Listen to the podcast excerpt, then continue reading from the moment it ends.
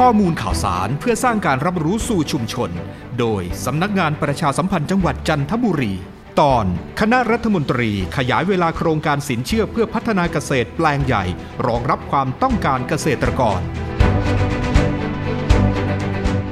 ตามที่รัฐบาลได้ดำเนินโครงการสนับสนุนสินเชื่อ เพื่อพัฒนาการเกษตรแบบแปลงใหญ่จำนวน 2,000 แปลง แปลงละไม่เกิน 10 ล้านบาท ผ่านธนาคารเพื่อการเกษตรและสหกรณ์หรือทกส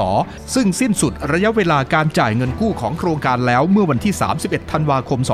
2564 ที่ผ่านมา เงื่อนไข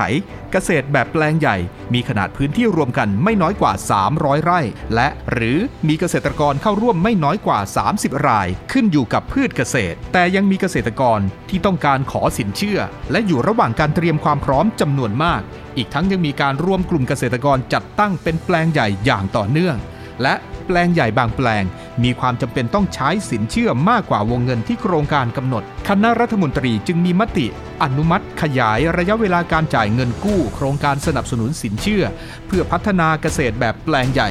ตามที่กระทรวงเกษตรและสหกรณ์เสนอ โดยขยายระยะเวลาการจ่ายเงินกู้โครงการออกไป สิ้นสุดวันที่ 31 ธันวาคม 2569 จากเดิมที่สิ้นสุดในวันที่ 31 ธันวาคม 2564 ภายใต้กรอบวงเงินโครงการเดิมที่เหลืออยู่ และขยายระยะเวลาดำเนินโครงการออกไป สิ้นสุดวันที่ 30 มิถุนายน 2575 จากเดิมที่สิ้นสุด ณวันที่ 30 เมษายน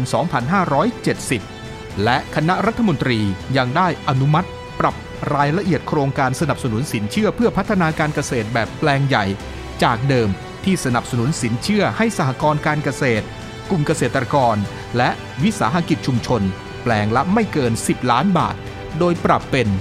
1. สหกรณ์การเกษตร กลุ่มเกษตรไม่เกินวงกู้ที่นายทะเบียนกำหนด ใช้เกณฑ์พิจารณาอนุมัติสินเชื่อ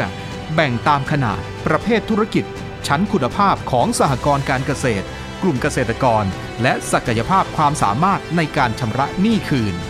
2. วิสาหกิจชุมชน เป็นไปตามแผนธุรกิจของกลุ่มแปลงใหญ่ การขยายระยะเวลาโครงการนี้ จะช่วยกระตุ้นการลงทุนในโครงการสร้างการผลิตภาคเกษตร อันจะเป็นการเพิ่มความสามารถในการแข่งขัน